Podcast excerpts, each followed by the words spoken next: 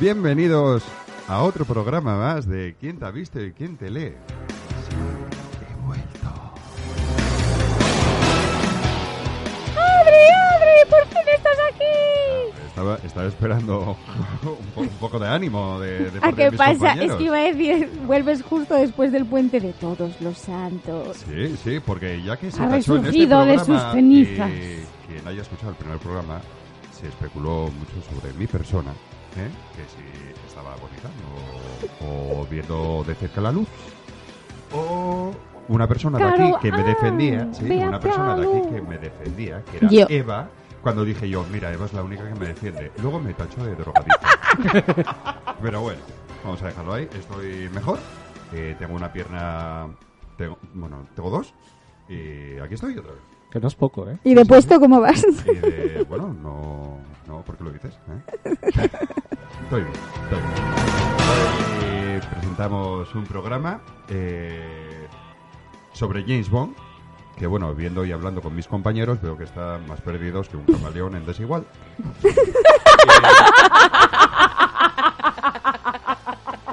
No es que hayan visto mucho, mucho de esta saga, pero, pero bueno. A, ver cómo, a ver cómo dirigimos este programa. Eh, bueno, si alguien, no sé, no sé quién, quién quiere hablar, empezar a hablar sobre el escritor, Hostia, eh, es que sobre después de esto- actores. Es que la hemos perdido con el camaleón. Está como con la canica, ¿sabes? Está perdida Ahora ahora sería mismo. bueno que me tiras una, la canción del camaleón. Estaba pensando, ¿eh? Que un camaleón es igual. Ella contándoselo a sí misma. Y así funciona Sari, chicos. La hemos perdido. Bueno, la podemos hacer mujer de fondo todo el programa de risa de Sari. puede tener oscuro el corazón, pero le alegra la vida a un camaleón en desigual. es que fue muy bueno. Tiene la Además- cara tan roja como su pelo ahora mismo. Es que... mm, Sí que es un camaleón, sí. Sí, total. Totalmente. Eh, jolín, es que no me esperaba ese chiste y es muy de los míos, entonces... Bueno. Bueno, en fin. Como, no dejas de sorprenderme, Cari. Siempre se torna sorpresa, ¿eh? Como diría el señor Wishy. Las arañas. Por favor, plata, por, ¿no? por fa- por favor. No podíamos seguir mariposas. Seguido las arañas. Bueno, vamos a reconducir todo esto. Eh, Sari, ¿qué nos puedes decir sobre los inicios de, de este personaje De de, este ciencia personaje ficción? de ciencia ficción Ciencia ficción, bueno, acción, thriller, Bueno. suspense, drama, de, amor. de, de este pavo, este punto. este, bueno, pu- este punto. Pues, de este punto. Pues nada, yo os traigo un poquitín el tema de, de los libros. El personaje de, de James Bond está basado en un personaje de, de libros que además tiene como mogollón de libros, por la redundancia. ¿Qué me pasa? en- me va el entregas, cerebro. entregas, De entregas. Ay, es que una parte de mi cerebro se está riendo de lo del camaleón, entonces voy como a pedales. Pero bueno, nada, el personaje de James Bond nace de la mano de Ian Fleming, que fue un escritor, periodista y oficial de inteligencia británico, que nació en 1908 y falleció en 1964. Este hombre nace en el seno de una familia rica, su padre fue parlamentario y por lo que estuve indagando, tiene est- estaba ligada, su familia estaba ligada a diferentes bancos. No he investigado mucho, así que no sé si es que eran propietarios de bancos o familiares de bancos o, o sea, de fa- familiares de bancos no. De gente que... Exactamente. Pero bueno, que tenía mucha relación con... que estaban muy ligadas a eso, al tema de, de los bancos. Gracias a su experiencia como oficial de inteligencia, pudo dar muchos detalles en, en las novelas de, de James Bond en cuanto a pues protocolos, actuaciones y todas estas cosas. Eh, este hombre falleció a los 56 años porque además creo que fumaba como un carretero, por lo que pude mirar en, internet, y habe- es la causa de, su muerte, ¿no? Eh, que fumaba como una chimenea el hombre. Pero bueno. Sus obras se han adaptado al cine en más de 20 ocasiones y han recaudado en todo el mundo más de 6.000 millones eh, eso, en todo el mundo. Lo que la convierte en una de las sagas eh, más. mm, de las series más taquilleras de la historia. Y compite, tenéis. compite con Star Wars. Sí, de hecho, cuando, cuando hubo aquella pelea en Game Avatar, que, que fue tan sonado aquello de a ver quién recaudaba más, empezaron a hacer como listas y una de ellas era James Bond, que yo decía, ah, Star Wars, Harry Potter, Señor de los Anillos, y de repente aparece por ahí James Bond, pero claro, si lo piensas, hostias, que son veintipico pelis y las últimas Son muchos 15, años. 20 especialmente Son- taquilleras. Son muchos años. Claro, claro. Os digo curiosidades si queréis. Eh, el estreno de James Bond contra Goldfinger entró en el libro. Esto ya como, como las propias pelis, que siguieron la misma estela que los libros. Entró en el libro Guinness por ser la película que más recaudó en menos tiempo. En dos semanas ya había recaudado los 3 millones de dólares que había costado la película. Y respecto a los libros, para que veáis la- los seguidores que tienen, eh, las ventas del primer libro de la saga, que ya no están escritas por Ian Fleming, sino que son sobre el joven James Bond y se le encargan a Charlie Gibson, superaron cuando salieron a Harry Potter y la piedra filosofal. ¡Chan, chan! Qué fuerte. O sea, tiene seguidores aférrimos, ¿eh? Sí, Michi, Michi está No diciendo era yo- paparruchas. Tampoco soy el Capitán Haddock, ¿eh? Retrueca rayos y centellas. Que tampoco era yo muy fan de James Bond y ahora creo que voy a dejar de serlo todavía más, ¿eh? Bueno, Cuando te toca la ¿qué patata. le vamos a hacer? ¿De qué año estamos hablando? De, de hace, de hace mucho, ¿no? Pues fue, debió de ser el año que salió Harry Potter y la piedra filosofal, te lo miro ahora exactamente. 90 Bueno, y... ¿qué? 30 años, 20 y pico. Por ahí, ¿no? Y nada, desde el 68, que fue cuando unos años después de que muriera el, el autor, varios autores han continuado escribiendo sobre Bond. Pues lo que dice Eva, sobre pues, secuelas, sobre el joven Bond, tal, no sé qué. En total, Ian Fleming eh, escribió 17 novelas y eh, hay seis pelis, bueno, seis cintas biográficas sobre el propio autor. Pero por lo que estuve mirando son todo docuseries, miniseries y series directamente para televisión. Entonces, bueno, Interesante. de sábado por la tarde. Sí, serán 3. cutrísimas. a más Sí, no poder. protagonizadas por Casper Van Dien. El dato es más heavy, ¿eh? En A ver, 2005 venga, ¿qué pasa? fue. En 2005. O sea que y superó a Harry Potter y la piedra filosofal que ya llevaba sus añitos, ¿eh? Pero vamos a ver, a día de hoy, cuéntame cosas interesantes. A día de hoy, ¿quién ha vendido más libros?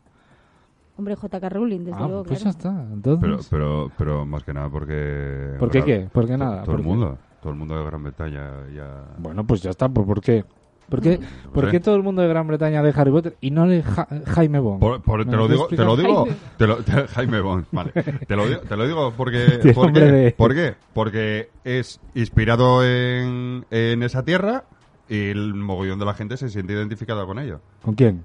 ¿Con Con la, esta- es la estación de King Cross, de, Ah, y de demás, Potter, y todas esas cosas. Tiene, decías pu- con tiene James pu- Bond. tiene punto, no me, Imagina, vaya tiene toda la punto lo de Harry Potter, en la saga de Harry Potter tiene muchas referencias a, la- a lo que viene siendo la ciudad. Entonces la gente eso le priva. Es igual que si hacen un, si hacen No. un libro o una saga basada en la corredoria, no la vais a leer. La leo hasta yo. Yo por si, por si salgo. De todos modos. Seguro que salimos por ahí. Robando fijo. chatarra, ¿vale? Haciendo una caseta. Los primeros en, los Una primeros caseta en en mitad de las zarzas. que ya no, hay, ya no hay mucha zarza por aquí, ¿eh? Hay más ¿No? edificio. yo no salgo, soy de teatinos. Que, mm, Bueno, que a ti no sabías lo que era. No, madre mía, Catino. no digo que no salgo si la peli es de la corredoria, ¿no? Que el Serías teatino una sea artista mejor. invitada. Bueno, perdona, el centro de salud de la corredoria, el más cercano era el de Teatinos. Sí, o sea sí, que, sí, claro, claro, es vale. que somos, con- somos contiguos. No estaba diciendo que uno fuera mejor que otro, digo, si no, Pero que tú sales, a un hueco habrá. Venga, Y si no, al matadero. Que tal, no, o sea, es que allí el matadero era los prados. Sí, sí, por eso. Esto es muy estupendo para la gente que no conoce Oviedo. Que, mm, que de todas maneras creo que tampoco son el mismo público. Habrá gente que No, coincida, Claro que no. pero creo que no son el mismo 007 es público. para Obviamente. más adultos y lo otro es más lectura juvenil. Y habrá mucha gente... Sí, Cuidado. no, no Es- solo es más eso. lectura Eh, juvenil, eh, Harry Potter. A priori. A A- priori. Bueno, a priori o a no posteriori. me hagas igual. entrar ahí, ¿eh? ¿Qué Pero, pasa? ¿Qué pasa? Sí, sí. Pero digo que estamos a- comparando digo Potter con Bond. Pero no sé, no no solo-. No sé, pero lo lleva siempre Michi a su terreno, ¿no? Es Pero que es que nada. aunque sea literatura juvenil puede ser maravillosa Que y sí, estupenda eh, para leer de adultos. Obviamente. A lo mejor lo que obviamente. estás es tú desestimando la literatura juvenil infantil, que es No, maravillosa. no, para nada, para nada. Pero en todo caso, yo no me refería solo a la edad, sino en genérico es para un tipo de... Bueno, creo que son novelas completamente opuestas, no tienen nada que ver. No, no. Entonces, Dicho esto, me gustaría leerlas, ¿eh? No las hemos leído nadie, nada No. de... no, yo- a mí James Bond, yo, ya lo hablamos varias veces, a mí James Bond como personaje no me atrae nada de nada, entonces Correcto. las dos, sí. las dos últimas, las dos últimas no, las dos únicas películas que vi de James Bond fue porque me las puso Adri. Perdona, una lo fuiste a ver al cine. engañada totalmente. Sí, no, nos engañaron a todos. Pues eso. Sí, esa Curio- curiosamente es la, es la película que la, la prensa española pone de las más arriba. Porque sale Bardem. Porque, Ahí va- está, mira, porque sale un actor español. iba a decir, porque sale un actor español seguro. Sí, sí, porque sale Porque un actor Bardem español. hace de malo. Y, Y encima está. sale el actor español de Hollywood, claro. Sí. Así Por eso, por eso la ponen de las primeras. Es una y cosa Manol que me Arias fijo que no pasa nada. Pero bueno, bueno, me repatea, ¿no? Cada uno tiene su, su juicio, su punto de vista, pero vamos. Ya huele un poco la tostada. No, eh, para aquellos que escuchen el programa de Dune, ya le dimos un poco a... Yo, yo por lo menos ya le di un poco a Bardem el otro día. Pero tú siempre que tienes oportunidades, Sí, sí de, puedo, de sí. cera. Bueno, Eh, eh, Y nada, hasta aquí lo que traigo del, del autor. Tengo dos curiosidades de los libros, si os ¿Tiene parece. que ver yo con voy a Harry ir Potter? Salpicando, que es un verbo maravilloso, lo puedes decir muy guarro. Em, sobre curiosidades, todo el programa. De los libros, Ian Fleming, desde que escribió la primera novela hasta 1964 que murió, escribió una por año. Que me parece una absoluta locura. Esto solo lo hace él y Isabel Allende. ¿no? Y Estefano Rey, Y que Stephen hace, que hace Bueno, bastante. Stephen King, no, Stephen King debe de hacer tres al año, es un bestia, vamos. Y es luego como la- Nacho Cano, está con dos ordenadores, ¿no? Uno en cada Es mano un escribiendo una loco. novela Está diferente. enfermo, ese señor está enfermo, yo Está creo que de verdad. Vamos, o sea, sí, sí, es obsesivo del... es ¿no? Cuando tú te tienes que hacer un seudónimo para que la gente no crea que tú mismo no eres el que escribe tus novelas, porque es impensable que alguien pueda escribir tantas novelas, ya es como de tener una obsesión. Y luego la novela El hombre ¿no de la explica la curiosidad lo que tiene ese hombre en la cabeza? eh, no, yo creo mí que... sí. no, De todo menos caspa. King, Yo la, entraría- el- la mente de Stephen King, a mí me fliparía saber lo que... yo entraría de visita un minuto, No, pero, no pero me saldría rápido, ¿eh? Ya, Ya, te lo digo. Ya no, yo iría a la de Christopher Nolan, pero bueno, cada uno que coja la no. rotonda que quiera. Entrarías del revés. A mí sí me pica un poco la curiosidad lo que tiene ese hombre en la cabeza para crear, para generar tanto volumen de, de, de, de libros, de historias, de personajes, de Sí, movidas. pero es que yo creo que no va a ser nada bueno lo que encuentres, ¿sabes? No, Ese es el no. problema. Es como las Fontrier, lo amo, pero no entraría en su cabeza. Me da un poco de miedo. Yo, yo- yo no entraría ni en su casa. La casa de las contrarias. quita, quita, eso tiene que meter miedo por la espalda, quita. es una secuela de la espero, casa de Jack. espero, espero en el bar de abajo. Sí, totalmente. Otra de las curiosidades, que la novela El hombre de la pistola de oro se publicó en cómic, en el Daily Express, en el periódico, de enero a septiembre de 1966. Que me llamó la atención. Bueno, pues... Bueno, mira, ahora me acabo de dar cuenta de que es el primer programa en el que no he presentado a mis compañeros. Hola Ah, Eva, es hola verdad. Sari, hola Michi. ¡Hola! ¡Holi! No, Vale. yo no estoy. Vale, mm, bueno, pues... Vale. eh, pues háblanos de actores, de curiosidades. ¿Te perdiste Eh, un chistaco el- en el programa el otro día sobre Javier Bardem, por cierto? Y No Josh. Brolin, Josh Brolin. que hay, es para es pa oírlo, ¿eh? Ya se no me Yo ahí te lo dejo. Mm. Me he comido toda la esponjilla del micro. Que les gustaba mucho el JB. A los dos. Josh Brolin, JB, Ah, sí, es verdad. Javier Bardem, Ya, ya. JV. Ya está. O sea, era, era eso, ¿eh? Tampoco... Que no, que Bardem es con B. Bardem es con B. No, Ay, por Dios. No entendisteis que era irónico. Eh, mira que hice pausa dramática Ah, y todo. sí, todo. Bueno, vamos Y no, que a, mi cerebro recompo- sigue vamos, a, vamos, a re- vamos a reconducir Espera, eso. a oxigenar un poco con música. ¿Queréis que os cuente un poquito de la intro tan famosica? Nada, Venga, tengo dale. dos datos pequeñitos. Venga. Vale. ¿Te parece conductor del programa? Sí, había dado paso a Michi, pero bueno, Ay, se, lo perdón. quito, se lo quito y se lo doy a Eva otra vez. Perdón, perdón.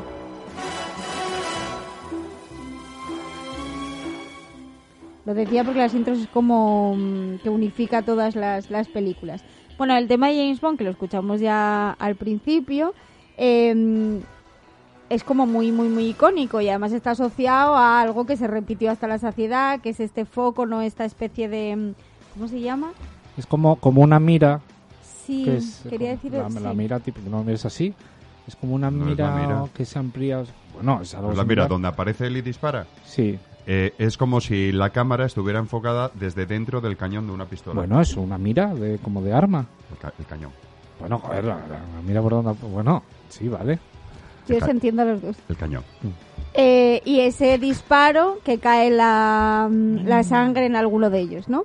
Respecto al tema, o sea, lo que es el tema como a nivel musical, parece ser que en las primeras películas se utilizó como leitmotiv del propio personaje, o sea, como una carta de presentación del personaje. Y en películas posteriores se utilizaba más en las escenas de acción, ¿no? Como para decir, oye, aquí viene un momento de, de acción. Y que fue teniendo diferentes eh, versiones.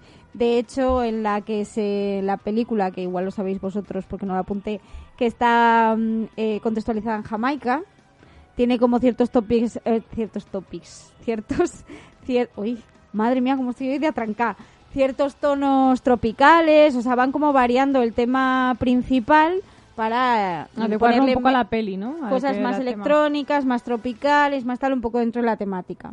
Hay un poco aquí de, de historia que tiene que ver con que el creador, digamos, de la base del tema de James Bond es un tal Monty Norman, que es el que lo crea, pero em, la disputa viene un poco en que el que orquesta todo eso y da el cierre final y produce ese tema que tal y como lo conocemos es John Barry con lo cual se considera por la mayor parte de la gente que el tema en sí es de, del propio John Barry. Ya os digo que a lo largo eh, del tiempo el mismo John Barry va haciendo pequeñas modificaciones y en un momento determinado que confronta, digamos, con la productora, empieza a hacerlo otra gente basándose en el mismo tema y van introduciendo cosas más electrónicas, más de viento, más tropicales, dependiendo un poco de la temática y del tiempo en el que se contextualiza la, la película. Y luego la intro... Un poco como las intros de Cuéntame también. Sí, sí. Y luego la intro propia audiovisual está creada por Robert Brown Young, que yo creo que es icónica y que dejó cosas como muy específicas, como esto de, ¿no? de disparar y que caiga y tal. Creo que es como muy icónico en general del cine. Que lo imitaron mucho. Lo imitó sí, sí, sí. Torrente, Johnny English. mm, eh, Cualquier, cualquier película muchísimas. cómica sobre Anacleto. espionaje. sí, sí, o sea, un Anacleto, madre mía. Y Manol. Y Manol. Y Gil Gutiérrez. Madre mía. ¿Cómo se nota que debía dinero a Hacienda? Porque si no, eso no lo hace. si no, ¿cómo va a Ah, hacer la eso? otro. ¿Cómo va a hacer eso? Y no, lo, peor joder, no es esa- lo peor no es la película. El hombre estaba Son trabajando. los diálogos. Ah, pero tú la viste. No la vi. Yo sí, yo la 20 vi, minutos. Y dije yo, mira, demasiado para el body. Yo la vi de fondo en algún momento, sí, vi. puf, Madre mía, los diálogos son in- impropio de Gran Ah, es que, a ver... mm, lamentables. Quiero decir, ves eh, James Bond, el no, eh, Bo- Bond, James Bond, y, soy Anacleto. Joder, Agente, no, agente secreto. Soy Cleto, Ana Cleto. ¿sabes? Madre mía. Joder, es que De es verdad. como que no que no pega mucho. Ponme no un es como ca- decir, ponme- Está sí, hecha sí. breve, ¿no? Para hacer Soy Anacleto. Agente secreto. Ponme un calimocho vertido, no mezclado. es como decir, mm, mirad, ahí viene Superman que nos va a salvar a todos y oh, mirad, ahí viene Super López. Me parece Dani Rovira. Super- No Super meterse López, con Super López, ¿eh? Perdona, ¿Tú viste- perdona el viste la único superhéroe que volaba haciendo cortes de manga. Escucha, yo O sea- vi, la, vi la película de Super López el otro día. O sea, los cromas, como si los pongo yo en mi casa, ¿eh? O sea, una cosa, una cosa exagerada. Yo creo que intenta parodiar un poco lo que viene a ser el cómic y lo hace un poco aposta, pero creo que se pasa un poco, ¿eh? Se pasan un poco. No Bueno, la recomiendo Este mucho. momento de ajo in the middle of the night. Sí, entre que, que no cero- lo haces tú el ajo Entre últimamente. 0, 0 ¿eh? Que y diré. 7. El ajo lo hacemos los demás aquí. Y mira, a ver, vas a tener que empezar a hacer tú cosas de... Tengo yo un problema en hacer ajo. Bueno, eh, hoy no es el día. Correcto. Eh, sigamos. No hay ¿Tienes nada menos español más? que un 007. ¿Tienes algo más No, que no. añadir ahora? Por favor. Turno para la defensa, Miguel. Vale. Pues mirar, yo os voy a contar todos los actores y todos los actores que han interpretado a James Bond, por lo menos en las versiones oficiales, y alguna que otra versión no oficial que hay por ahí. Mm, No voy a entrar en... eh, o sea, voy a entrar en versiones comerciales no oficiales. No voy a entrar en cosas que puedan hacer en, en la. TPA, ¿vale? O sea, las más conocidas. Bueno, hay 24 películas de James Bond, 6 actores que interpretaron James Bond, y luego hubo otras 3 películas y otros 2 actores más eh, independientes, ¿vale? El primer James Bond que hubo en la historia y fue el primer no oficial también fue Barry Nelson, que hizo una película para televisión titulada Casino Royale en 1954. Ese fue el primero y no fue con el que se siguió haciendo las cosas. Empieza Sin Connery, eh, que es para muchos el mejor James Bond de todos. Es el primero que es oficial y hace seis películas en nueve años. Adri, párame cuando quieras, ¿eh? Que sé yo que tienes metralleta por ahí preparada. Sí, sí, alguna sí. Me imagino que alguna de Sin Connery tendrás. Eh, dos, me parece. La primera es Agente 007 contra el Doctor No, que es la primera película oficial de James Bond en el año 1962. Luego hace Desde Rusia con Amor Eso un sí. año más tarde, eh, desde 1963. ¿Quieres que las mate Dirige- todas o No, quieres no, ir- voy, voy hablando yo de Venga. alguna. Eh, dirigida por Teres Young, que hizo, bueno, también conocido por hacer El hombre rompecabezas de 1984, de, protagonizada por Michael Caine. La película, bueno, está protagonizada por Sean Connery y es la segunda aparición que tuvo eh, y se centra en la historia eh, en Turquía y que tiene que, que escoltar a, a una bueno a una persona rusa, a una chica rusa eh, que tiene un código eh, de descodificación soviético. Entonces, bueno, eh, hay una, una organización que va detrás de ella con tal de hacerse con ese dispositivo. Y bueno, hace una de las mejores películas que, que hay sobre, o sea, de la saga, porque es el, no tiene eh, escenas de acción muy, bueno, a lo que estamos acostumbrados últimamente, ¿no? Esto, Unas escenas de acción, unas coreografías impresionantes, pero no es aburrida la película. Es lenta, pero no es aburrida. Tiene unos diálogos muy buenos y tiene una de las, de las peleas sin efectos visuales, o sea, sin efectos especiales y nada, eh, más reconocidas del género de acción. Debe ser como más de espionaje esta- Sí. estas del principio, Es más, ¿no? es más eh, como el, el agente 007 de, de las novelas. Más serio, más, más clásico. Más clásico.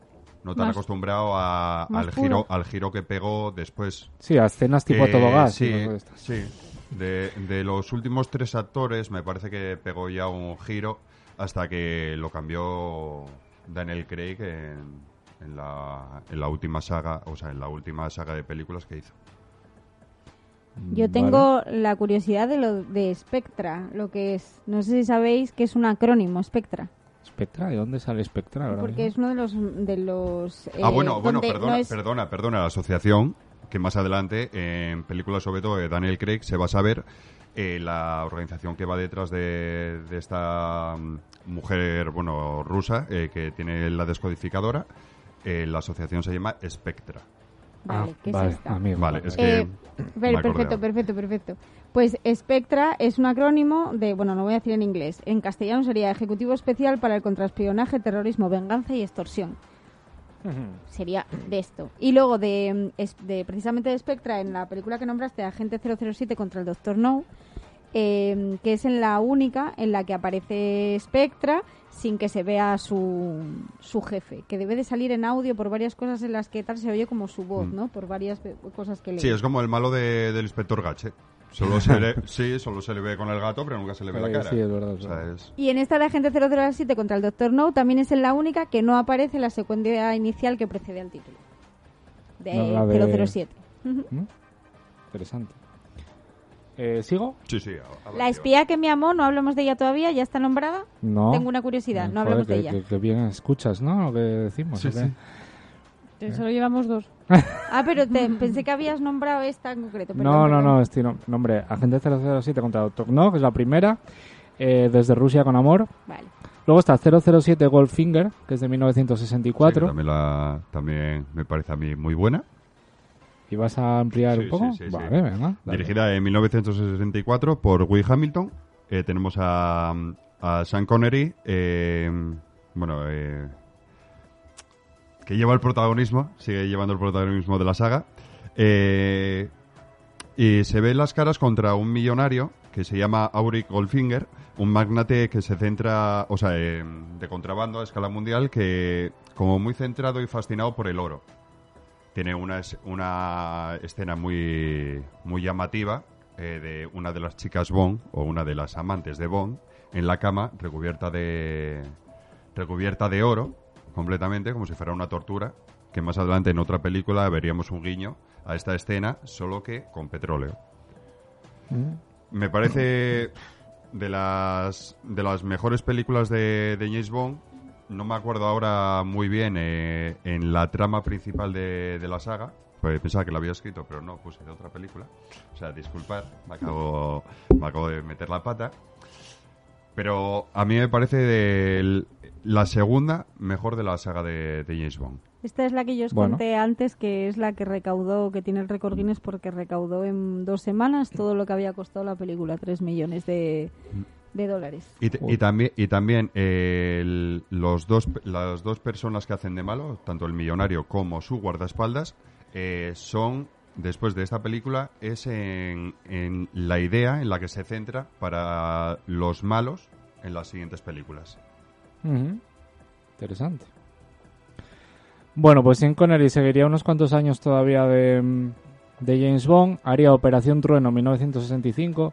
Si os fijáis, van a una por año. O sea, yo creo que en la época esto no era muy usual en el cine, que una franquicia fuera así tan, tan tocha de producir una por año. Película casi, casi anual, no. acababan una y se ponían en radar la Sí, siguiente. sí, prácticamente, sí. Sí, Luego pero hizo- bueno, antes tampoco había tanto trabajo digital, no había tanto efecto especial, entonces Sí, pero date cuenta que es una inversión fuerte de, de Sí, pasta, sí, ¿eh? es Estamos hablando de inversión 3 millones pero, de pero dólares. mucho, y- mucho De la el tema, de, el Claro, tema claro. de, de postproducción y todo eso, pues no sería tan elaborado y tan costoso como las películas de ahora, que tanto croma, tanto efecto digital, efectos especiales, etcétera, etcétera. Antes era acción pura y dura, diálogo y a correr por la calle. Antes era escenarios dobles y, y ya está.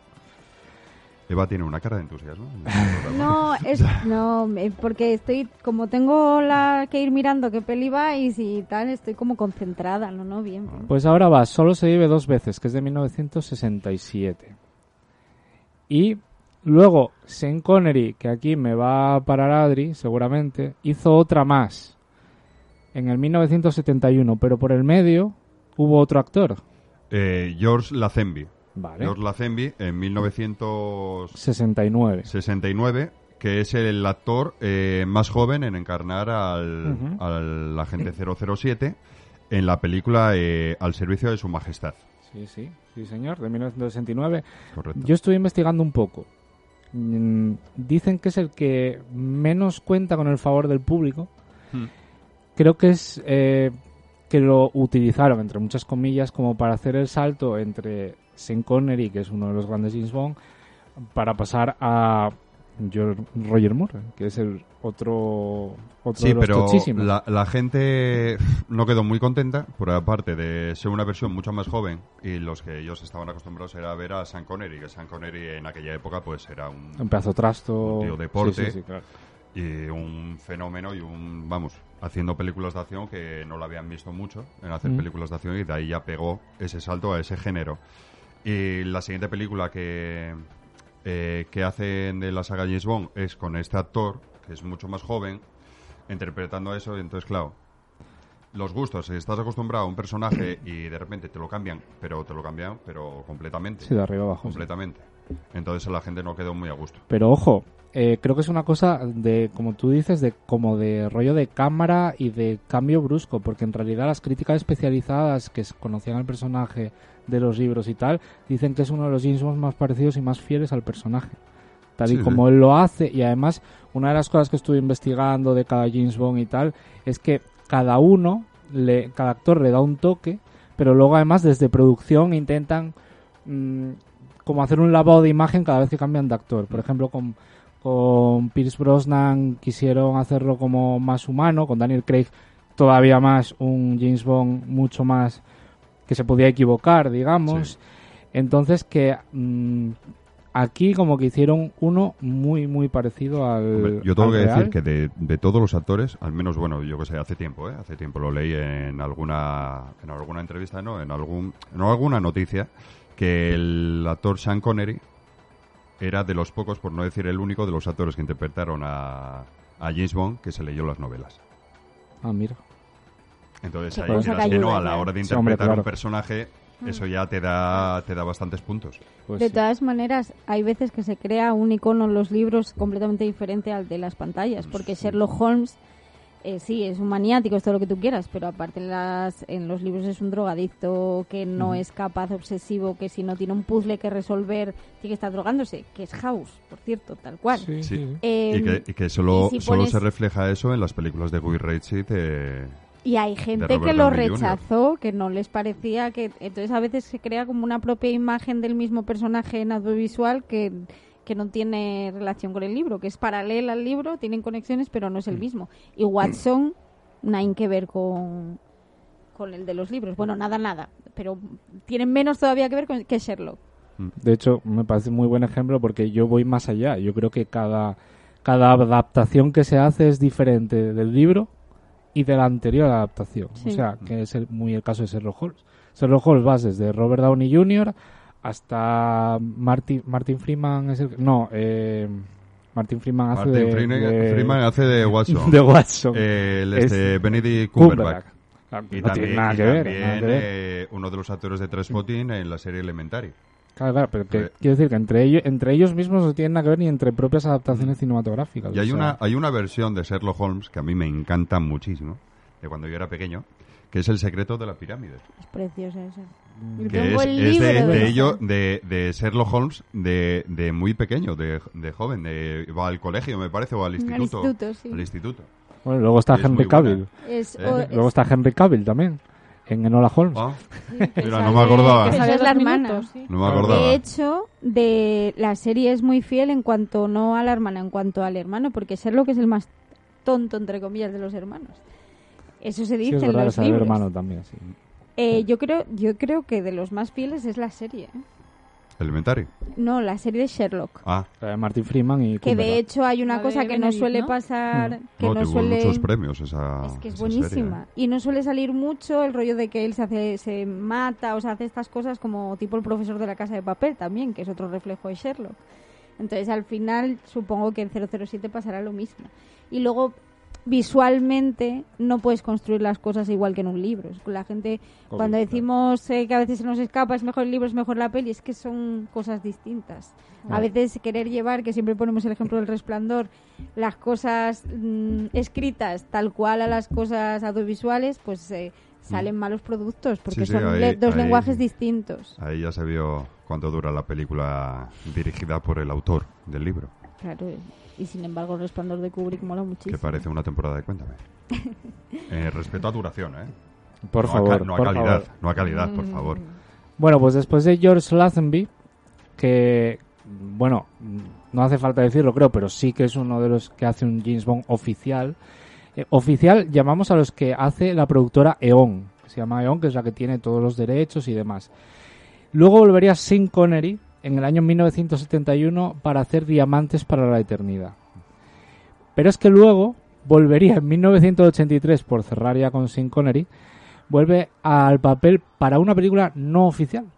Y vuelve a, a este mismo papel en la película Nunca digas nunca jamás. Es una especie de versión de Operación Trueno, que la había acabado de hacer él también. Y no tengo muy claro por qué, no me informé, pero vamos, no sé. Ya creo que ya tenía cincuenta y pico años, que ya no venía ni a cuento. Pero bueno, bueno el antes dijo Adri que el más joven es eh, George Las Lazenby ¿es? Lo sé. en Al Servicio Secreto de Su Majestad el más joven, pero es que el más mayor es Moore con 58 años precisamente en Panorama para Matar, o sea que ahí Pero- estamos en los 50 y tampoco son los mismos 50 y cuando Bueno, naces de hecho- en una época hecho- que en otra, ¿eh? Lo De hecho, me, pare- parece que al James Bond de Sean Connery fue al único que le pusieron peluca. Sí, pero Sean Connery... a De- ver, de muy tenía- joven se tenía- quedó sí, te- calvo. o tenía ahí para un suspiro. Pero le tuvieron que poner el... Porque tú ves las películas y le ves con un tupe. O sea, con un tupe, con un... A ver, con, con pelo. O sea, en plan... Oye, Pelazo. No vas a poner a James Bond. A ver, yo qué sé. Ahora pues... Con alopecia. Ahora podrías poner... Oye, ¿por qué no? Sí, sí, sí, sí. ¿Por qué no? Que me Bueno, a mí. porque yo creo que una de las cosas de mola que de sea un galán. Es que sea es, Claro, a ver, es que es un galán, sí. El típico galán del libro canónico, tiene el pelito, los Pero expresivo, Sí, es ese sí, sí. rollo, ¿no? Distante Además con inglés, las porque mujeres, además es un galán inglés, vidas. que es Sí. Algo muy concreto además. Sí, sí, Correcto. sí, Es Es que el, el galán inglés tiene una elegancia ahí. Sari, Sari está ahí, el galán Polite. inglés, el galán Los inglés. ingleses y lo polite. No, hombre, me refiero. Fijaos en. Este. Ah, ¿cómo se llama? Este que me gusta a mí tanto. Tom Hardy, No. el de la sonrisa rara. Sus ve. Eh. Colin. Colin Farrell. Colin Firth. Ah, Colin Firth. Ah, ah. Colin Firth también es el un galán, discurso del un rey. galán británico. Tiene ahí una elegancia y un no sé qué, qué sé yo. Pero que es como británico banderas. total y tiene mucha elegancia. Encima Mira me parece que, ¿eh? que el, Como que el actor como, como persona, que es ¿Eh? ¿Eh? Que es un no sé qué, qué sé yo, como banderas, que, Mm. que me vuelve loca. Como banderas, madre mía. vaya, vaya, banderas. pasamos Que banderas tiene algo en la mirada hombre, que es muy, es la muy mirada. elegante. Banderas es elegante, pero no interesante. Sí, tiene... hombre, pero que me pongan en el mismo saco Henry Cavill y Antonio Banderas. Yo no, es que no. Pues Henry Ya sabes que yo y, Johnny nombres. Depp, y Johnny Depp, pues digo yo, pues, hay algo Hombre. que zozobra ahí. Johnny Depp puede ser morboso, pero ni es, Bueno, ni a es ver. sexy, ni es, Un es champú, morboso. un es champú para pelo Bueno, graso. Yo creo que yo creo que es muy elegante. Lo que pasa que no es una elegancia inglesa, porque ¿Quién? ¿De quién hablamos ahora? eh, de Es atractivo. eh, Yo no creo que sea no me elegante. sale ahora el nombre Johnny de Johnny Depp Ah. Ah. No, yo creo que es atractivo y sabe estar, pero sabe estar cuando sabe estar. cuando pero, sabe estar. pero es atractivo, pero Yo- no es elegante. no sé Yo creo que es elegante. no, Pero si entendemos por elegante un tío que va así chimpum, vestido no, de arriba no, abajo no, perfecto, No, que No, se mueva no. sutilmente y que sea sutil todo el rato, que es la elegancia inglesa, no, No. mira, Pero Johnny mira, Depp para mí tiene mira, otra historia. Los dos, los dos vestidos de, Aquí, vestidos sálvame de de luz smoking. ahora. Los dos vestidos de smoking, ¿vale? Colin Firth, ¿vale? Y Johnny Depp, de smoking.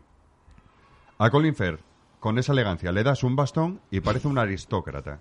Se lo das a Johnny Depp y parece que tiene un esguince en el parece un tobillo. cabrero. Parece que lleva una, parece que lleva una muleta. A esa elegancia. Sí, la tiene. Jude Law, por ejemplo. Jude Law, otro. Jude Law también la otro. Tiene. lado sí, otro lado también. Sí. Bueno, Bueno, yo Sigamos, discre- discrepo un poco, pero. Sí, pero bueno, sálvame vale. ahora. ¿eh? sí, sí, sí. Bueno, Me pido, me pido a Patiño. pasamos a pasamos a Roger Moore, que es otro de los oficiales. Es el bomb más largo. O sea, el más largo, el, el que más se mantiene en el tiempo. Por Vale, eso llega vale, a ser no. el más mayor, claro. sí, con bueno, pero 38. también si, si echamos la cuenta, él estuvo 12 años haciendo pelis. Si acabó con 58, bueno, ya empezó, no empezó muy joven tampoco, ¿eh? Y empezó con mientras 46 hacía o por otras ahí. cosas, aparte de eso, era James Bond Mm. No lo sé, mm, no lo sé. De todas maneras, Bueno, lo hablaba, lo hablaba con. Eva por la mañana. En lo de, lo de hacerse James Bond, que hay muchísimos actores, lo veremos luego, que dicen que no, debe ser un suplicio a nivel laboral importante, ¿eh? porque deben de firmar Más que por muchas pelis y además son tiempos muy dilatados. Una peli no sale de un año para otro. Salen cada cierto más que, tiempo. más que suplicio, no. Es como que te da respeto.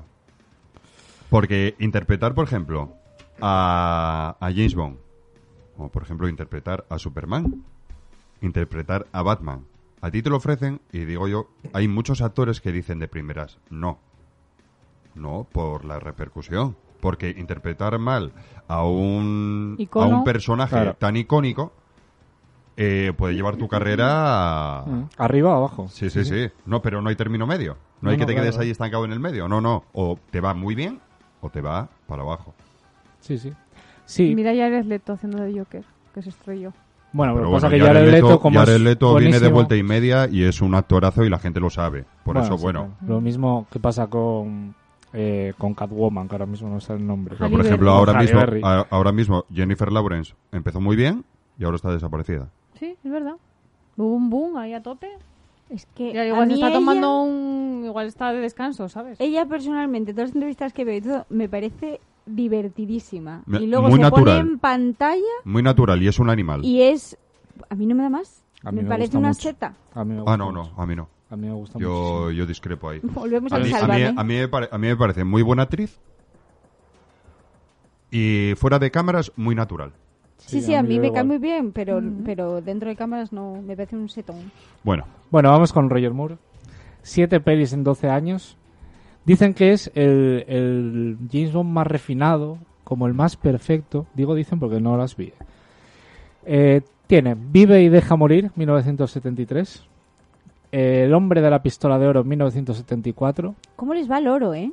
No lo Sí, digo de coña, sí, sí, hay sí. mucho rollo con Sí. el oro. No, ¿eh? y lo de vive otro día, muere otro día, no Sí, sé los qué otro refranes día. todo es un juego de palabras. Sí, sí, sí. Sí, sí. Refranes convertidos en juegos de palabras y el oro. La espía que me amó. Pero yo me acuerdo buscando curiosidades que había, bueno, lo que dijiste tú antes del traje de oro, Mm. y había varias curiosidades que tenían que ver con elementos de oro en, en, la, en, en la propia película, vamos.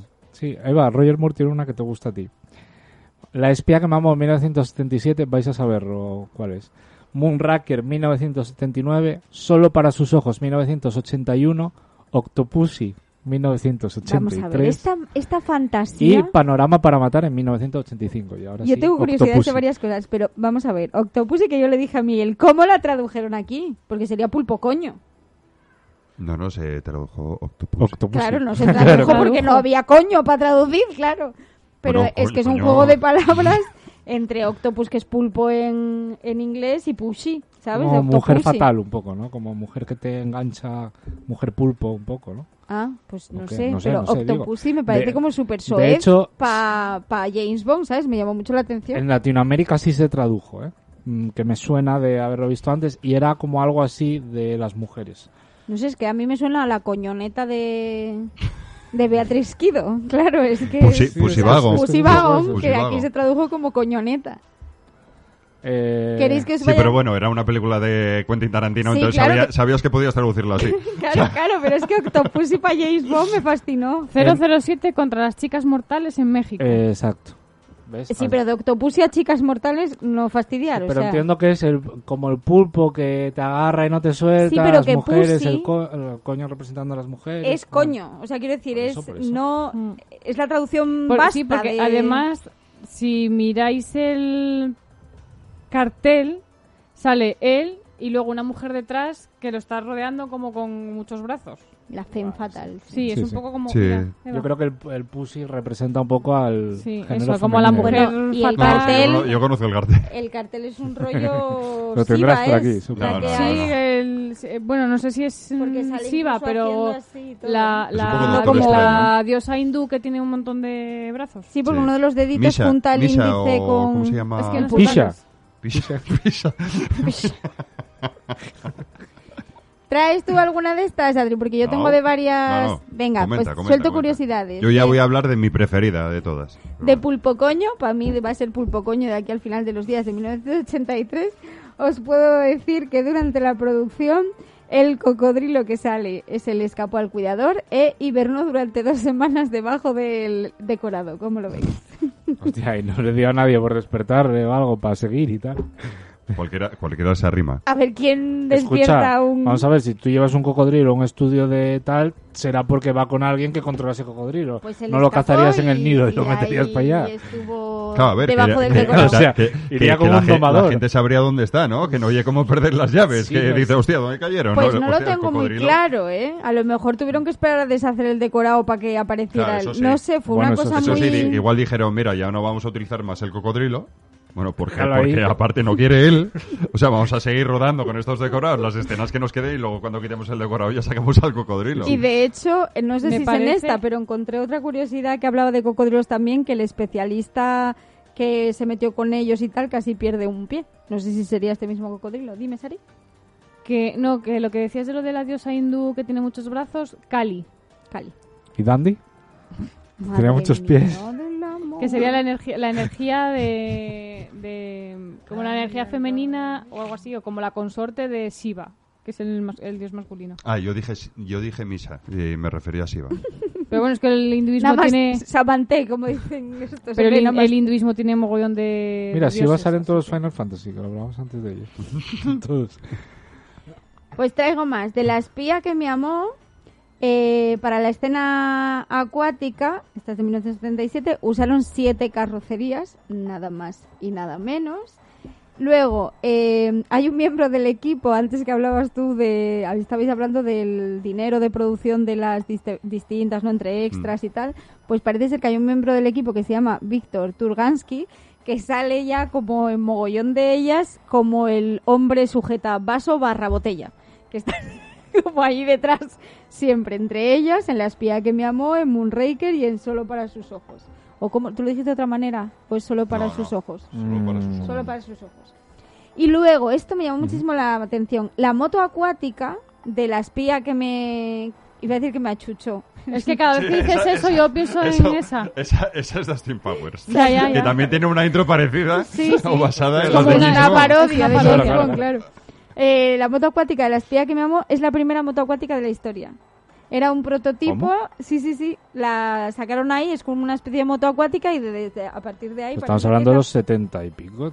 la- Sí, bueno, a ver, las motos de agua tampoco son muy... muy... ¿No había motos de agua en la guerra? Habría pedaletas de estas. Pero lo pone a. James Bond en un bicho a pedales Con forma de pato o cosas así, ¿sabes? Hostia. por venidor. Y hablando de lo del oro, Una de las cosas icónicas del personaje es el reloj, que lo utilizaban como también, supongo que rollo como las camisetas de Un Messi ¿no? de, de- No, un Omega me parece que era. Entonces, os digo, No, Sean en broma, Connery, joder. George Lazenby, Roger Moore y Timothy Dalton llevaron el Rolex, por supuesto, porque Hombre. 007 Rolex que será marca inglesa, compra a base ¿no? de talonario también la elegancia, un Rolex Submariner arr, arr. y luego ya Pierce Brosnan y Daniel Craig llevan un Omega Sea Master. Me parece mucho más guapo el Omega que el Rolex. A mí el Omega 3 es Pero el Rolex es que en aquella época, claro, es como lo de Tiffany's y todo esto. Son como icónicos De aquí, de... aquí Adri saca su vena de me encantan los relojes. Sí. Sí, sí. Y para mí mucho más guapo es el Omega. Pero si el mejor es el Casio negro de toda la Bueno, vida. Casio negro, el, Eso el no, que... no sería sumergible, pero tú lo tirabas Per- al váter y eso, eso perdona, funcionando. Perdona, perdona, me, regala- regalaron un Casio con siete años y, todavía lo estuve utilizando hasta, Oye, ante- hasta antes de ayer. ya te lo digo yo, ni Hasta tecnología que se me, y se me rompió la correa. No me rompió el reloj, se me rompió la correa. Tengo que comprar otra y a seguir. Ah, corre. Correa que es de adamantium, por lo menos. Sí, sí. Sí, ¿no? O sea, demasiado aguantó que era de goma. Bueno, pues estamos en mitad de los 80, vamos a pasar a uno que mencionó Eva. Timothy Dalton es otro de los oficiales. Bueno, solo os voy a hablar de oficiales en realidad a partir de ahora. Este tiene solo dos películas. Según los aficionados a las novelas, este sí que es el más fiel de todos. Eh, no sé, Adri, si tiene una opinión al respecto. A mí es el que menos me gusta de todos. Va- vale, bien, a nivel cinematográfico igual flojea más o, no sé. lo A ver, tiene gente, películas, pero tiene películas, tiene películas muy buenas. De, Solo o tiene sea, dos, que ¿eh? está- Tampoco. sí, sí, tiene, pero de toda la saga son, son muy buenas. O sea, no están de las primeras, pero están por encima de la mitad. Pero a mí él, él como James Bond no me transmite nada. Pues fíjate, tiene es una... un personaje plano. No, no es un personaje es plano. tenetiano. No, si no saldría en Tenet. Es que el protagonista de Tenet, yo lo dije, y luego lo vi por ahí, que, que era, era como una especie Es de más, James en Bond. Tenet no sale Pierce Brosnan. O lo, o lo soñé. Lo soñaste, ¿no? ¿Lo soñé? ¿En Tenet sale Pierce Brosnan? No, no, no. ¿Pero no, de qué no, multiverso no, estás hablando? da- No, no, bueno, no, no, no sé, no, vale, no, vale, no, vale. no, no, puedo estar diciendo no todo el programa. Como el doctor no. Pues mira, fíjate, Timothy Dalton, que a ti no te gusta, se le ofreció hasta tres veces el papel, hasta que lo aceptó a la tercera. El- la primera vez que se le ofreció fue antes de la película de Sean Connery, o sea que estaba destinado para ser el segundo Connery, en el año 68. El segundo Y- Bond. Bueno, exacto. El Sí, segundo sí. con él. Y luego en el 80, estando Roger Moore en el papel, se le volvió a ofrecer. Y luego él dice que lo rechazó por considerarse joven para el papel. O sea, él, él mismo se dijo, no, yo este papel no lo quiero porque no me considero digno, soy muy joven. Pues fíjate. Pues tiene dos películas, 007 Alta Tensión de 1987 y Licencia para Matar de 1989. Que no creo que tengas nada. Ya diciendo. Yo solo voy a hablar de, de de, mi libro. de Daniel Que Craig. licencia para matar es como que se quedó muy icónica la frase Sí. de 007, sí, ¿no? Sí, sí, sí, sí. Y luego está, yo es que alguna de, yo vi muy poco y, y lo poco que vi no lo recuerdo, pero de las que vi son de estos dos que vienen ahora. Pierce Brosnan, porque me toca bastante lleno, es el que empezó en los 90, hizo cuatro películas, está considerado como uno de los mejores. No sé, Adri, qué opina aquí en esto. A mí me parece muy bueno, pero su, fo- su forma de correr a mí, la verdad, es el único James Bond que corre con los brazos a escuadra. Y dije yo, bueno, si es una carrera de Playmobil, vale, pero ¿y James Bond, colega. ¿Qué hace? ¿Solo sabe disparar desde la cintura o para arriba? No, como Igual. no escuadra, ¿oíste? Igual es un Lego Bond.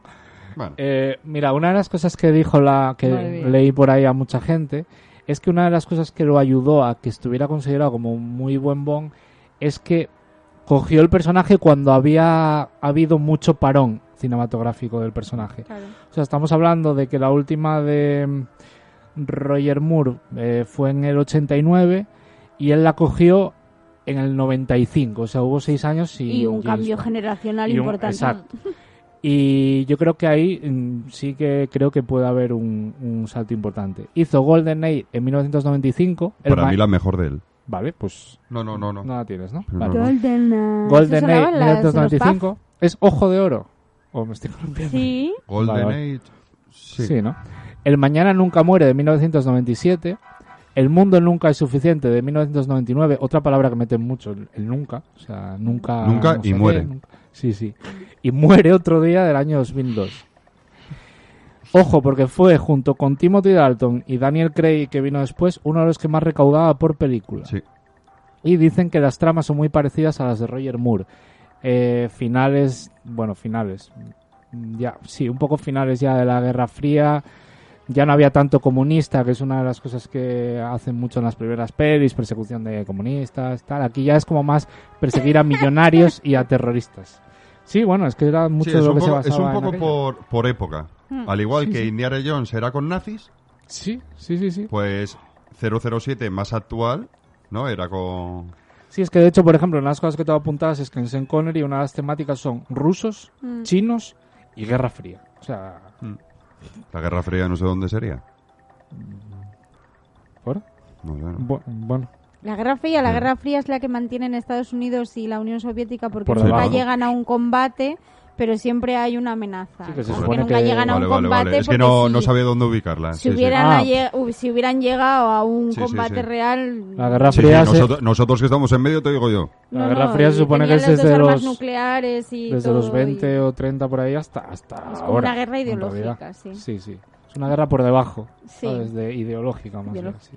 Eh, tengo un guiño de Muere otro día, que antes comentaba el guiño del traje de oro y luego de petróleo eh, Adri, pues igual hay algunos más. Yo os traigo uno que encontré por ahí, que es que en el laboratorio de Q, por cierto, ahí como esto icónico también, ¿no? Doctor No Q M, hay como un montón de gente que es solo el, el nombre.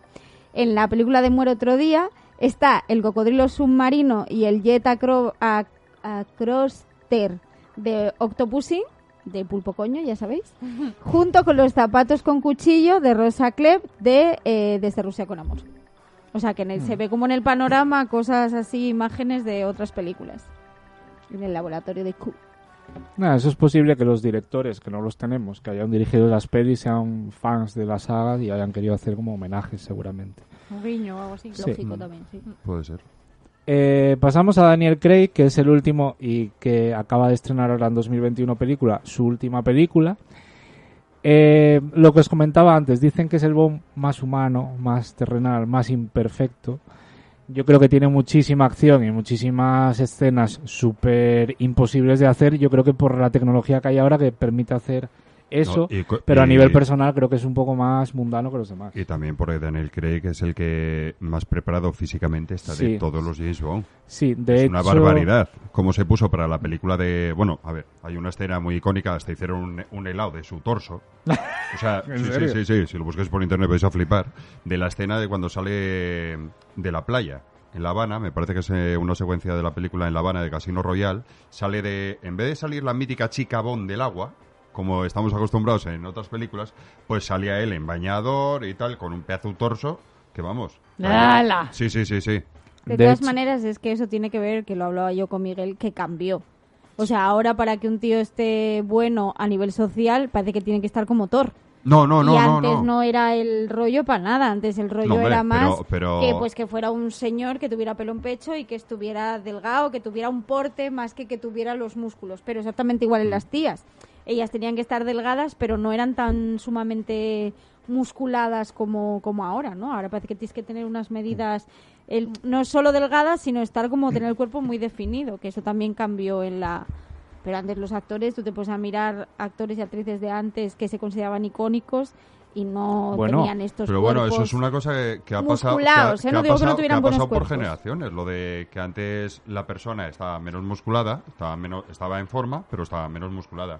Ahora Sí, claro. está la gente mucho más musculada, pero eso pasa en- eso es una cosa que ha pasado al- eh, por épocas, en la- hasta en el fútbol sí, mismo. sí, sí, sí. Bueno, En Sí, el sí. fútbol mismo, antes Butragueño y todos estos eran, estaban en forma, pero estaban, estaban ahí. Y en el tenis, ahora- comparas a Sergio ves a Ramos, con a Rafa. Nadal, está. claro que está O sea, eso tochísimo. pasa- pasa todos y eso lados. que en el tenis eh, no es muy... Porque claro, también si pesas más, porque tú miras a Djokovic, por ejemplo, y sigue estando delgado. eh, son musculosos, pero... O a, mm, o a Federer, ¿no? Pero luego tienes de repente a Nadal ahí todo trocho, todo clavado. Bueno, de hecho a este actor, que lo tengo aquí apuntado, le dieron, mm, yo creo que tiene que ver la época en la que ya había Twitter y todo esto, que esto Claro. como que se masifica mucho más. Pero le dieron muchísima cera, fue una elección que a los fans no le gustó nada, porque es rubio, que ningún, ninguno había sido rubio, todos habían sido más bien de pelo Correcto. oscuro, musculoso y De ojos claros. de ojos claros y Y mu- muchos actores salieron en favor de él, incluso el propio Connery,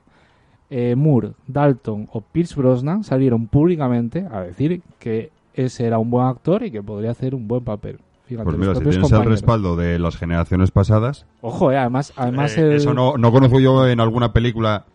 A ver, que salga uno, vale, pero que salga prácticamente todos. salieron prácticamente todos a decir que él era un buen actor y que iban y que se le juzgase, se le juzgase como un buen actor. Que, Yo había leído que creo que era Moore, como que hubo una bendición directa de Sean Connery para darle como el traspaso. Pues, pues así fue.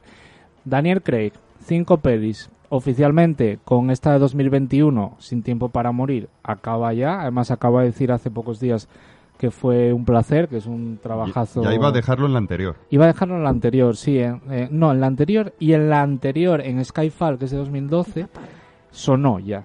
Ya lo que pasa es que salió, hizo un comunicado de prensa desmintiéndolo porque él había hecho un contrato de cinco películas. Hmm. Pero da igual, porque ellos pueden rescindir pagando X. Quisieron Pero- terminar el ciclo de Daniel Craig con Bond 25, que es la, la película que se estrena este año. Pues. Pues mira, al final aguantó las cinco. Igual Empe- es que también la pandemia, ¿eh?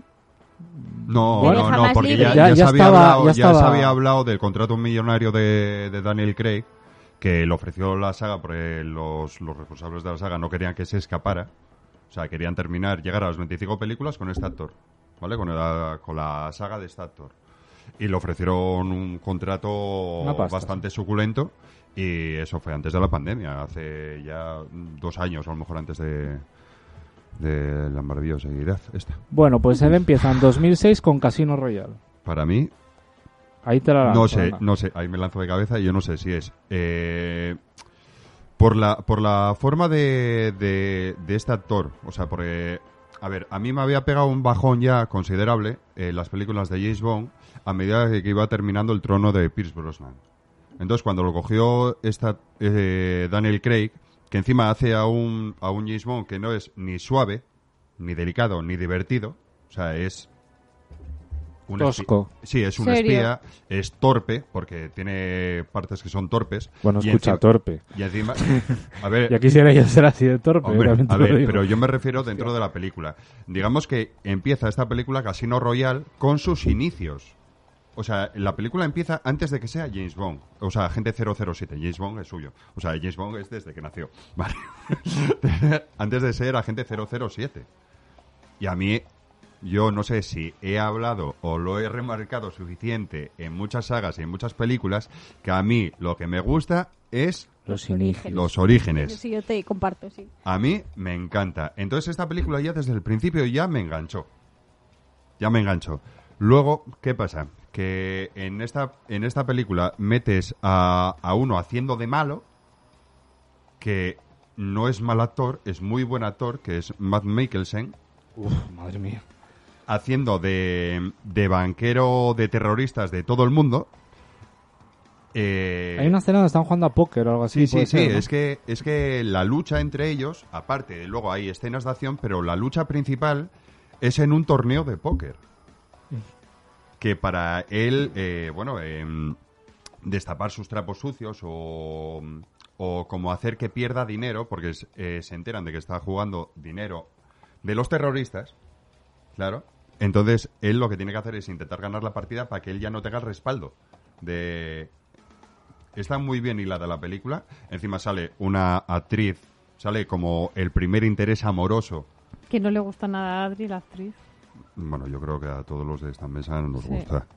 ¿Vale? ¿Quién? Es la maravillosa Eva Green. Ah, vale. Eva Green, Eva haciendo Green. de Bess Perlin. O sea, impresionante. Y a mí esta película es que me, Esa me- mujer sí que tiene un no sé me qué. qué sé encanta. yo, O que- sea, es que encima tiene una parte muy bonita de la película que cuando parece que terminó la película, no termina. Todavía a lo mejor te quedan 40 minutos más y que, o sea, no te desengancha la película en ningún momento. Pues ya Esta es una de las pelis que Adri me... Es, digo, es por lo que yo volví a engancharme a la saga. O sea, después de ver James Bond, la- las últimas, no me acuerdo, las veía con mi padre. O sea, cuando yo estaba con ellos en casa y me las ponía mi padre, a mi padre siempre le gustó. Y a mí terminado de desenganchar. GoldenEye, te voy a decir, de que brutal. O sea, hasta hicieron un videojuego, Golden Aim, para Nintendo 64, que tiene una escena muy, muy icónica cuando se tira por una presa. Y pegó un bajón para mí y con esta me volvió a enganchar. Me volvió a enganchar. Y eh, quien no la haya visto, que la vea. Yo en esta pensé que era la que salía Halle Berry, pero Halle Berry debe ser en una de Brosnan. Halle Berry sale en Die Another Die, Muere otro día. de Otro Muere día. otro día, de Pierce Brosnan. En la última de Brosnan, vale. Y sale también Rosamund Pike. La de Casino Royale es la más larga de la saga. Son Es la más- 145 minutos, no hay más y no hay menos. La gente, si se queja algo de la película, no es de la película en sí, ni de la ni de la mm, Duración. de- del guion, ni de la acción, ni de que no le enganche, sino dice que de repente cuando se levanta de la butaca dice, ay madre, si ya tengo que ir a trabajar. O sea, eh, o sea, que es larga, pero Es larga, sí. no, para mí no es coja. Para mí una, per- una película que es de inicio, o sea, que reinicia al personaje, si es larga, pues oye, pues que sea larga. Luego ya las otras que son más cortas. Pero a mí que me lo expliquen bien, que no quede cojo. Ya está, yo estoy a favor. Eh, ¿Sigo? Sí, sí, sí. sí Quantum favor. of Solace 2008. Esa es la segunda, con Olga Kurulinko. Y es la más corta, Es la más... 106 minutos. Skyfall Sky 2012. fatal. Skyfall. Skyfall Esa me llevaron es al cine. la película... Uf, Eh, perdona, pero engañados fuimos todos. ya, ya, pero engañados fuimos todos. ¿Queréis A mí- saber? Avatar. Yo en esta película... La maravillosa Avatar. ¿Fuisteis a ver? ¿Y os engañaron? ¿Y visteis No, no, esta a que mí es Avatar peor? me encantó. Ya, a mí también, ¿no? a mí Pero- Avatar me mola mucho. Pero yo, por Pero ejemplo, tengo que decir de esta película, bueno, puedes hablar tú también, que la viste, puedes dar tu opinión. Yo fui al cine. Hablar. Yo fui al cine porque me dijeron, va, venga, James Bond, tal, no sé qué, que pinta muy bien el tráiler. Lo de siempre, lo mejor el tráiler. Eh, cuando salimos, bueno, para empezar, a mí lo que me pasa es, bueno, me pasan muchas cosas porque tengo muchas taras, ¿no? Pero en el cine o cuando estoy en casa, eh, cuando empiezo a moverme mucho de que no encuentro postura, es que una peli no me está molando nada. Pero nada de nada, me pasó con Azastra de Brad Pitt. No, a Que- Zastra que le no pasó a todo el patio de butaca, butacas, que de repente parecía que Eh, habían repartido tranquimacines, estábamos así. Madre O sea, mía. medio, medio, medio. Y entonces, Pobre con Pete. esta de, de Skyfall me pasó eso. No, no, no, me fallaba todo. Me fallaba el, el, el malo, me fallaba por todas partes, Mm. que es Bardem. Me fallaba el hilo conductor, me fallaba cosas de bomberos retirado que había en la película. Y cuando salí fue como, Bardem falla desde el día que No, se eh, decidió dedicar pero, a eso. pero ¿por qué me habéis traído a O sea, ver esto? O sea, No. quiero decir... Eh, una, a ver, parte de esta película, por ejemplo, a ver, hay a mucha gente que le encanta, no sé si hay gente española. Hay una escena con un dragón de Komodo. Oh, qué guay son los dragones de Komodo. Pero Me bueno, es un disfraz, no es un dragón de verdad. o sea, es esto asiático. Bueno, perdón, había Igual un estaba dormida ya. Un dragón de Komodo es un animal. Que es como Ah, una vale, especie vale, de vale. cocodrilo. No, no, pensaba que, pensaba No, que estábamos que hay una escena otro. como con un dragón de Komodo que, que, que no, no, no me acuerdo muy bien. ¿Se pelea con el dragón de Komodo o se mete cae- dentro? cae- no, le se- empuja, Eso le quiero empujan verlo a una Lo estoy especie, buscando. le empujan a una especie de piscina porque bueno, está en un sitio así como rollo asiático. No me Mm. acuerdo que es. Bueno, y como que lo empujan tiene- a- como al terrario, es- ¿no? Como si ahí fuera el está, terrario. Es como, como los míticos patios, ¿no? Y en, el centro del patio pues hay como un lago grande con un dragón de Komodo y tal. Entonces el malo con el que se está peleando lo empuja allí. Hostia, Entonces, claro, guay. el, el bicho va a comete. Entonces, ¿qué vas a hacer? Pégate. Encima no es un bicho dócil, Ahí precisamente, está. ni pequeño. No es uno con el que digas tú, vamos a hablar. Tía. Déjame cuidado. salir y te dejo aquí otra vez en paz. Pero bueno, eh, veo que hay ciertas conexiones con 007 y los reptiles. Mm, Porque sí, hay varias escenas de cocodrilo, dragón de Komodo. Espero que ese no se les haya dormido. bueno, pues eh, en esta película, por ejemplo, el, el Pierce Brosnan como que se, se retira un tiempo, ¿no? Porque dice que está hasta las narices y me parece que incluso presenta su carta de dimisión o lo que sea. Y, y dice, vamos a ver si está, si está bien para volver a incorporarlo al servicio. Eh, y lo único que se ve de las pruebas de, de estas físicas para ver si estás bien es hacer cuatro flexiones y dos lumbares. que las hacía Y- yo para Claro, equipo. digo yo, digo yo, parece que está haciendo rehabilitación. Pero bueno, Bueno, eh, luego haría Spectre en 2015.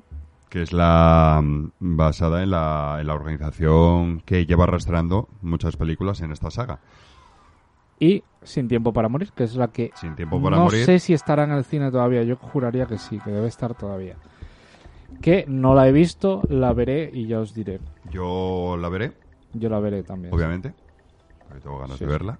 Eh, Las he visto todas, pues voy a Yo verla creo también, que ¿no? también tendré que verla. Esta, esta película, a mí lo que, lo que más me gusta, Qué ilusión. lo que más me gusta ya de, desde dirección es Kari Hoji Fukunaga, que es uno de los directores de la primera temporada de True Detective. y a mí esa Ah, serie guay. Me encantó, Bien, bien. que junto a la dirección de Nick Pizzolato. Me encanta esa serie, cómo está dirigida, capítulos de, dirigidos por él están muy bien, muy bien estructurados, muy bien argumentados, la música bien puesta, eh, no cojea. No cojea. Pero no ahora como- te refieres a la serie. a la serie. A la serie. Por eso Bueno, te digo yo que ya desde la serie. dirección ya me llama la atención a mí este, este director. A mí me faltaba ahí un puntillo macabro, ya sabes. Ah, la serie dices. Sí. Vale, vale. Por ejemplo... eh, Me faltaba algo más rollo también, Aníbal. También me llama la música. La música eh, está puesta por Hans Zimmer. Bien. Cosa que toca Hans Zimmer. Sí, Hans sí. Zimmer. ¿Qué pasa? ¿Que me pusiste ahí una Rey cara León. rara? ¿Qué- eh, ¿Cómo? Rey León. Eso es lo que quería saber. Que- Vale, que vale, sabía vale. que estaba asociado Querías a algo muy icónico, pero no ubicarlo. sabía cuál. Bueno, bueno. eh, Bueno, y muchas más, pero vamos León y que... muchas más.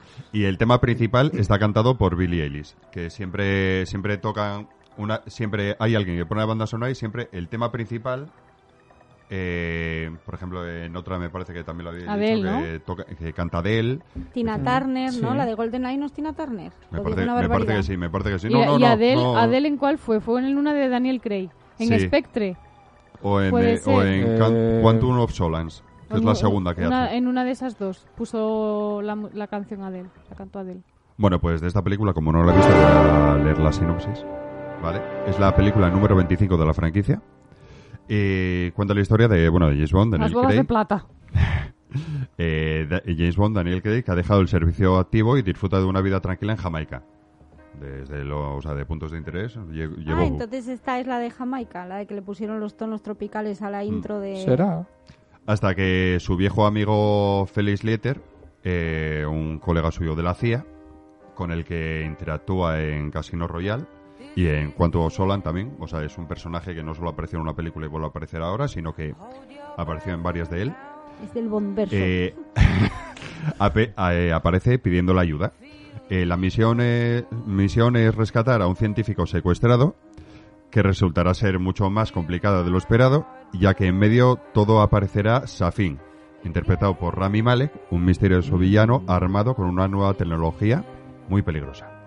Los aliados en esta película de James Bond, pues viene siendo como siempre M, interpretado desde esta película y la anterior, y Spectre, y el final de, de, Sky... de Skyfall, que es el, el cuando ya Judy Dench deja la saga y coge el papel Voldemort, que es Ralph Fiennes. Ah, ah. Ralph Fiennes. No, no aparece. Está- no, estaba de pensando- repente no, de repente Voldemort ahí.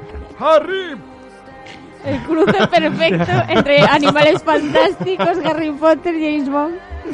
Aparece como siempre también Moni Penny, interpretado por Naomi Harris. Eh, Q, que es el que siempre le da los gadgets a, a James Bond, el reloj, el coche, el cerebrín, ¿no? Interpretado por Ben Whishaw, que es el que hace de mm, Jean-Baptiste Renoir en El perfume. No sé si lo ubicáis, ¿sí, no? Sí. Sí. Vale, vale. Además de nuevo agente 00, que es la Tasalin, la Sanalin, perdón, que es la que suena como posible heredera de la saga James Bond. ¿Vale? Hay muchos más actores que se han. Bueno, que están ahí en la, Los- en la pugna. Tengo yo alguno aquí. En la pugna. Y. eh, las dudas a James Bond las saltarán cuando, cuando vea con preocupación los oscuros secretos que esconde Madeleine Swan, que es su interés amoroso en las últimas tres películas, interpretado por Lea Seydoux, que es una... no sé si he dicho bien el nombre, es francesa, eh, que tiene muchos secretos que pueden salir a la luz y, y acabarían con James Bond. Y hasta aquí, vaya susto que nos acabamos de dar todos. Que se Y- acaba de mover la cortina Sí, sí, sí, yo el corazón en la boca, pero bueno. Y hasta aquí eh, lo que tengo que decir sobre esta película.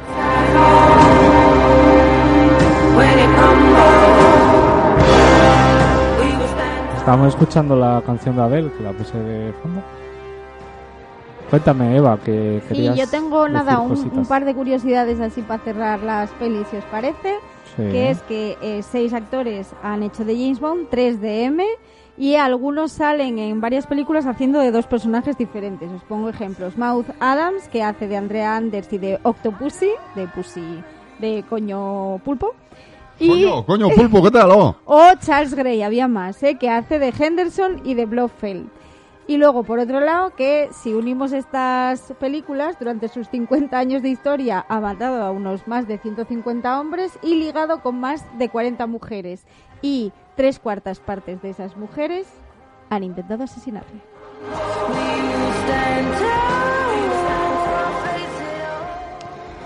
Bueno, O sea, había mucho pulpo coño por ahí, entonces. Mucho pulpo. Había matarla. ¿queréis que os cuente El chipicoño mola más todavía.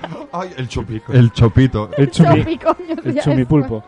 ¿Queréis que os cuente así en 5 minutos, 10 minutos, los que suenan, cuatro nombres que suenan para suceder a Daniel Craig? Y tengo algunos que podían haberlo sido y no lo fueron por diferentes cosas. Me parece estupendo. Para cerrar, para cerrar. Bueno, eso lo diré yo que presento. Vale. eh, mirar, después de Daniel Craig han salido muchos nombres. Ha salido Michael B. Jordan, Robert Pattinson. Sari, Sari no quiere ni escuchar el nombre. ¿eh? No, Robert Pattinson a mí me parece muy buen actor, ¿eh? Mm, a mí No. también, pero no le veo yo. Al igual muy que aquí. Kristen Stewart, solo que está muy... No, por ahí no pasa. Bueno, pues ya me lo dirá... Ya... Bueno, voy a decir una cosa, ¿vale? Voy a decir una cosa, ya me lo diréis.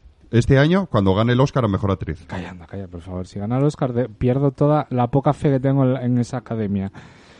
Em, Luke Evans, que yo no sé si lo centráis. Yo cuando lo busqué, Sí. sí, es el de Sí, Furia de es Titanes, el- Bardo en el Hobbit, por ejemplo. Sí. Sí, Gastón en el Life eh, exacto. Y Drácula, la, la leyenda También. Me suena, o sea, me pega, me pega bastante ese, ese chaval. James Norton, que es un actor muy conocido en la tele británica, que no debe ser muy mega conocido. Mira, Ahora no le pongo cara. Regine Page, de los Bridgerton, que yo tampoco conozco. ¿Qué es el Sí, moreno? el, el prota. Mm. Sí, Y luego- No me, bueno. pega, no me pega nada. A mí, mi top 3 son Tom Hiddleston. Digo, porque me flipan los actores y porque me pegan el papel. Por supuesto. Y encima es, británico y encima es británico. Tom Hardy. Aunque Tom Hardy... mm, Tiene algo en la boca las- que no le... Dicen las, dicen las malas lenguas que no lo van a coger porque es un poco mayor, creo que tiene 44 o 25 años. Pero bueno, no son los que tendrá Tom Hiddleston, tampoco creo que tenga muchos menos. Eh, parece más joven. Que, claro, Tom Hiddleston debe tener 41, 42, Pero apare- aparenta muy pocos. O sea, está... Bueno, muy pocos. A ver, menos no, que la edad 30 que tiene y real. pico, pero vamos. Y Henry Cavill, que... Mira, a mí Mira. Henry Cavill sí que me pega. Mira, yo Henry Cavill, después de ver Operación Uncle de, de, de Guy Ritchie, aparece vestido de, de traje, encima es espía. Me pega, Sí, a mí me pega. me Es como la carta de presentación para decir, a ver, es una película más, más bien tirando para cómica, pero es en plan la carta de presentación para decir, oye, si te quieres fijar en mí pa- por si puedo interpretar a James Bond, pues mira, aquí esto es lo que... hay. Además es elegante, guapo, Sí. que le viene bien al personaje, está fu- fuerte, en la dinámica que llevan bien, es muy buen actor, yo creo que lo puede hacer muy bien. Yo creo que se pasaría de mazao. Sí, sí, pero bueno, Por los brazos que tiene ahora son... Son como mi cabeza. No, no, son mayor que su cabeza. O sea, es como, en plan, ¿qué pasó? Henry Cavill, ¿sabes quién es? Eva? Es Superman en las pelis de DC, Ah, vale. el que hace de Sherlock Holmes en Enola Holmes, para que lo centres, vamos. Eh, ibas a decir algo, ¿no, Eva? Sí, yo tengo simplemente, pues, pues para demostrar que James Bond es un tópico más allá de las propias películas de James Bond, traje así un poco por encima y de hecho me salieron sobre todo parodias, pero estoy convencida que igual que el personaje principal de Tenet tiene cierto cierta relación con James Bond, pero no en plan mal, es verdad, es un tío serio, de traje, elegante, eh, inteligente, que sabe hacer escenas de acción, pero también cosas como mentales, ¿no? Aparte de eso, eh, hay muchísimas, muchísimas parodias. Y os digo, por ejemplo, Austin Powers, obviamente, ¿no? Antes decíamos lo de la espía que, que me achuchó.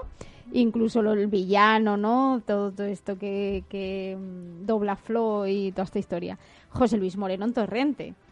es otro de los de las parodias de James Bond, ese hombre, en este caso el villano. Torrente debería Bueno, de ser él, ¿no? Pero es como un villano de, de James Bond. Con el tiempo se sabía que no, no solo era ficción. Sí, bueno, era bastante obvio, la verdad. El, el doctor Lo de Gadget, meter que- la mano que- en el culo a los muñecos no era solo a los muñecos. Sí, sí.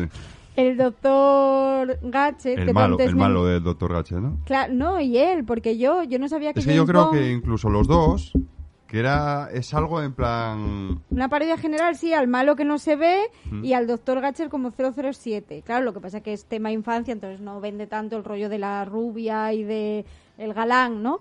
Pero yo sí que no tenía ni idea que mm, James Bond utilizaba como eso, como elementos, gadgets y todas estas historias, ¿no?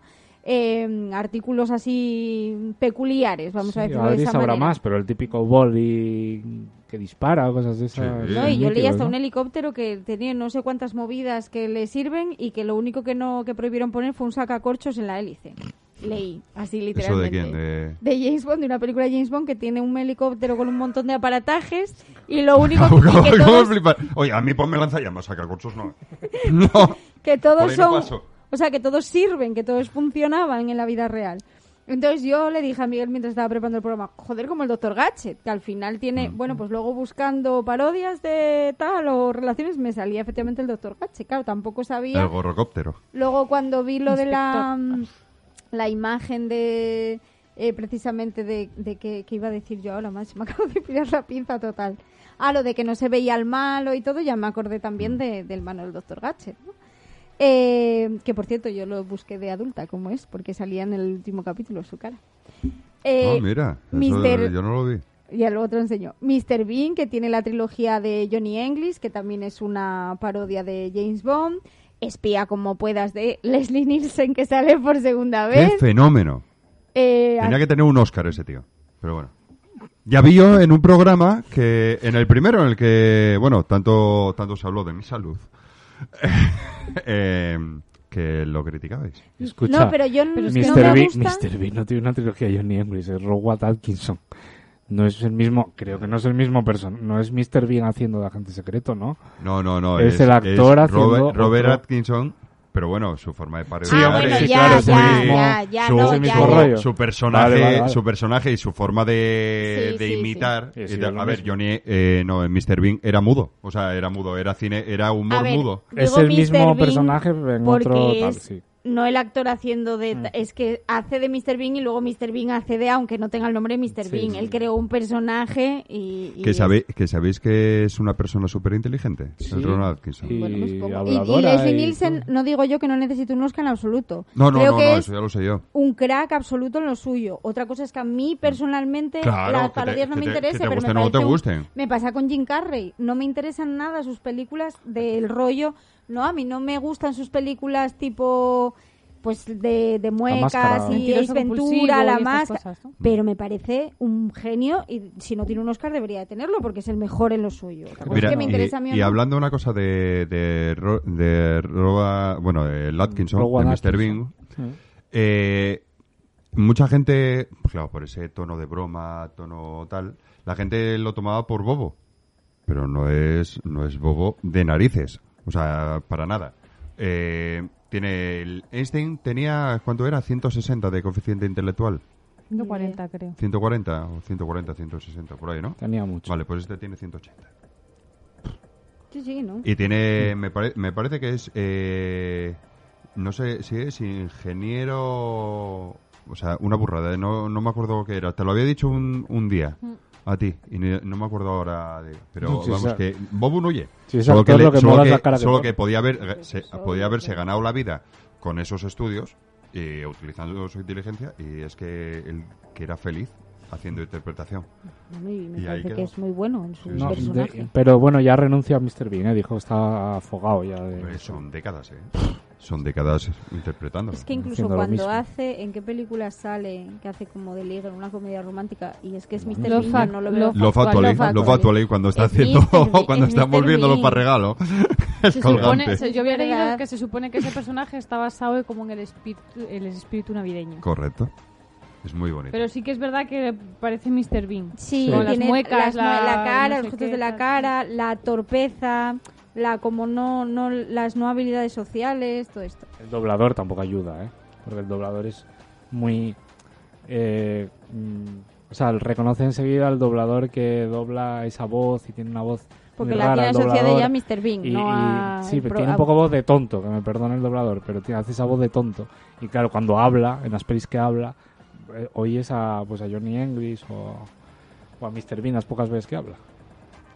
Eh, luego, Espías, eh, con Jude Law eh, y Melissa McCarthy de Mm. Paul, Paul Feig, que en este caso es Melissa McCarthy que está como entre dos ahí intentando destacar. Bueno, también es una, y de hecho el, el ¿cómo se dice? El cartel es como un poco las chicas de James Bond, ellos dos, ¿no? Ella intentando salir por medio. Sí, como, como consejo no lo veas. no tenía intención, pero gracias. Eh, de Jackie Chan, en el personaje de un 007 que se llama Jimmy Tong, también. La, Eh, la del Soy smoking, Tom. ¿no? Sí, Jimmy Tong. Sí, sí. Sir James Bond, que es una comedia que se llama así literalmente. Bueno, Anacleto, que lo nombrasteis vosotros antes, Agente Secreto también. Y El Superagente 86 de Oh. Mel Brooks, que es una serie de los 60 que tiene 7 Emmys, que dio 105 temporadas, que para entonces no era nada fácil, 138 capítulos. ¿De, qué, de cuándo empezó?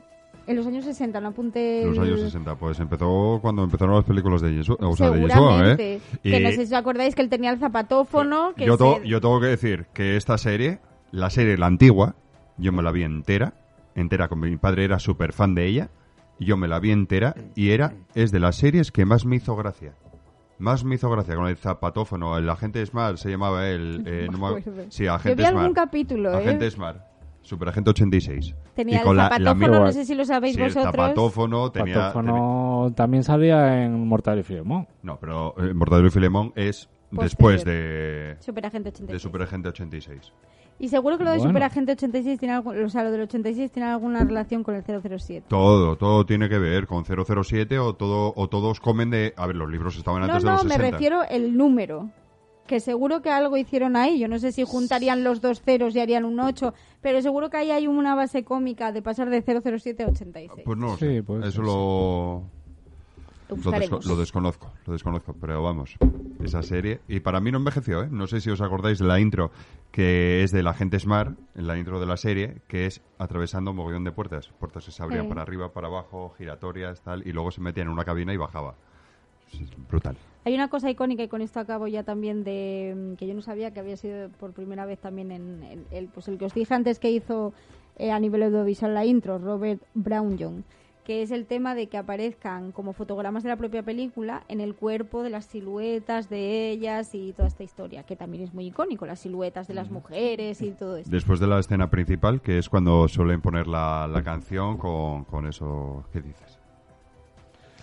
Bueno, para cerrar el programa, en cinco minutos os voy a contar algunos actores que podían haber sido James Bond. Os lo voy a contar muy rápido. Hay alguno que me sorprendió bastante y sobre todo por qué no acabó siendo James Bond.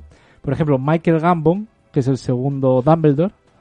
era el primo de Pepe Langostino De la familia de, de Pulpo Coño. Hostia. Pobre Gambon. Querían que sustituyera a George Lazenby, pero fue descartado porque era poco conocido. Daos cuenta que esto fue a finales de los 60 y él alcanzó la fama como a mediados de los 70 en el teatro, además. Adam West, que es famoso por ser el Eh, Batman de los primer 60, Batman. Hombre. rechazó el papel porque no era inglés. Y él mismo dijo, esto yo creo que lo tiene que hacer un inglés. Bueno, gente honrada por la vida, ya te lo digo. Bueno, Ada- Adam West. O sea, vamos, de lo más honrado que te puedes echar la cara. No, Y no, fuera- ya fuera veo, ya veo. Porque es en plan, no quiero dinerito fresco, prefiero tener mis principios. Esto tiene que hacer un inglés. Bueno. Luego, Simbin, que es Ed Stark o Boromir, para aquellos que no lo centren, hizo pruebas tras... Eh, ¿qué, qué dije? Singbin. Y no es... Bueno.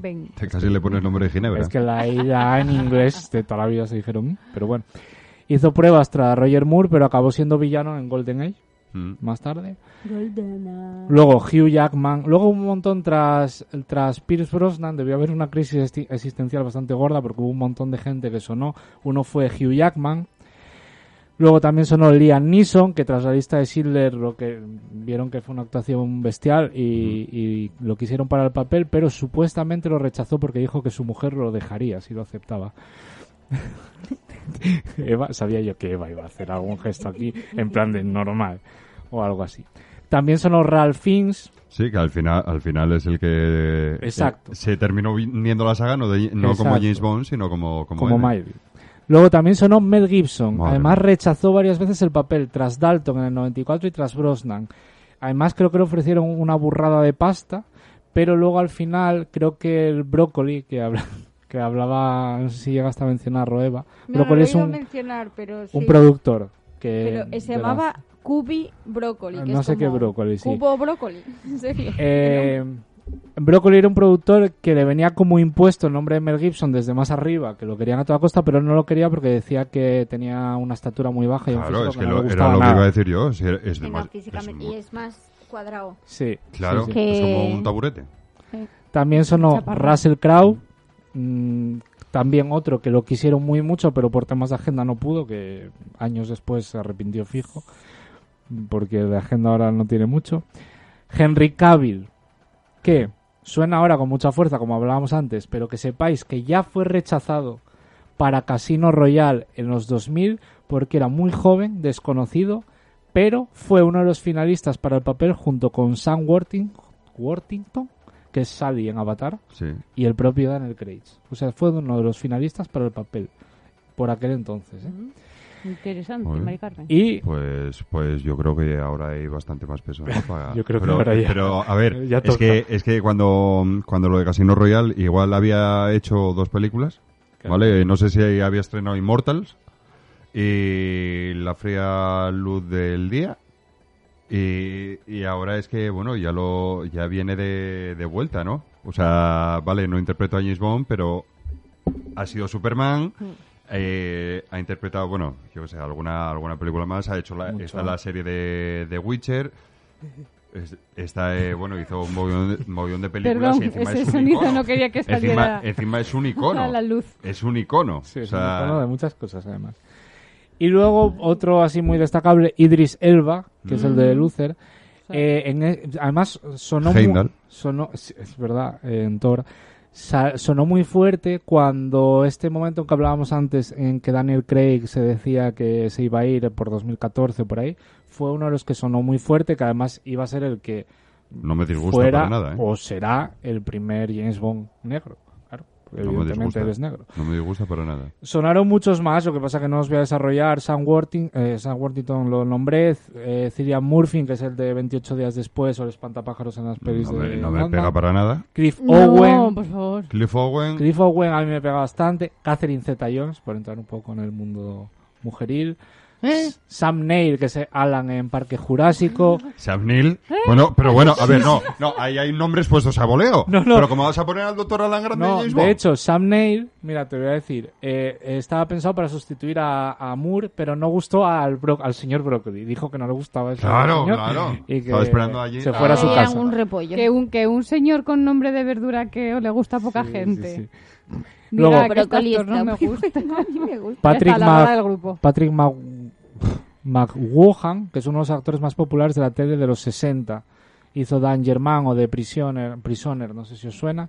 Y James Brolin, que es el padre de Josh Brolin. Thanos, JB. JB. que Primero. Es muy curioso porque es- eh, en inicio lo que se quería era que sustituyera a Moore en Octopussy, precisamente, pero acabó siendo su doble. No solo no fue James Bond, sino que acabó siendo su doble y además hay imágenes. Iba muy mal esa curiosidad, se te escapó. ¿eh? Correcto, sí. Es que se quedó, mi- se quedó nubilada, se quedó nubilada con lo de Octopus. Es que Claro, creo que la claro, voy a ver. Solo por el nombre, por decir, ¿qué estás viendo? Estoy viendo pulpo, coño. Y encima música estás- época, encima música estás- encima. No, no es épica, lo peor es que es un poco de cine erótico ahí. Bueno, pues yo creo que Bueno, es sí. todo lo que tenemos que aportar. yo creo que hasta O desaportar aquí, un poco hasta también. aquí ha terminado el viaje. Qué largo. Y- Ya se termina el Sí, bueno, se te ha hecho largo porque debe ser el único programa en la que has hablado cinco minutos. Sí, es que a mí James Bond ¿Vale? o sea, no- me acabas de recordar a Miguel y a mí en, en qué programa fue. Eh, en el de Eva, El posiblemente. O cualquiera de diversidad sexual. No, o- en el del director este tan, tan majo. ah, Las Von. Troyer. Las Von llama. La vaya traya. Ahí estaba Ledo también. Sí, sí, sí, sí, repartiendo, repartiendo. Bueno, pues ¿dónde nos pueden ver? Y Pues- bueno, ver, seguir. Seguir, escuchar. Seguir a través de Facebook, en ha visto y Quien te ve. Estamos también en el Instagram, arroba QVQL Radio. Y nos podéis escuchar a través de Evox, donde cada lunes, si no pasa nada raro, subiremos un nuevo podcast. Que Con nuestras mierdas. con nuestras mierdas, que intentaremos que os instruyan algo y si no, pues para que perdáis vuestra vida con él. Y estás con un concurso, ¿no? Sí, ahora mismo estamos haciendo un concurso para que ganéis. El ganador tiene unas pelis ahí para ganar, el segundo también. Todos los Claro, días hay una claro, pregunta. no va a ser para comprar. No, no, el que claro, gane las compra. Claro. hay todos los días una pregunta, tipo test sobre cine, literatura y series, y ahí estamos, está la gente participando, contentos. que A mí no me dejáis. se anima. A mí no me dejáis Tú participar. participa, pero no te cuantifico, ya está. Yo a ti no te cuento. No, ¿Tú- ¿Te parece que tienes pocas películas ya? No, pero quiero más. Normal. Nunca hay suficientes pelis, igual que No, nunca no. hay Nunca hay libros. suficientes películas. Nunca son bastantes. Tienes razón. La Ahí está. cultura no ocupa. Bueno, sí ocupa. Ocupa, Pero ocupa. Eso es no una tiene mentira. límites. Bueno, pues... Bueno, pues hasta aquí otro programa más. Espero estar de vuelta eh, para el próximo. Bueno, ya sabéis mis problemas, ¿no? Eh, y nada, espero que hayáis pasado un buen rato, Sari no. que os haya que os haya instruido mucho a quien le haya gustado y al que no, pues oye, pues es como un rasca y gana. Os lo podéis poner para Tienes dormir. que, tienes que escuchar el siguiente y, y ya está, así hasta que te Este- enganche este uno y para esa es la dinámica. o sea que muchas gracias y hasta la próxima. Chao. Adiós.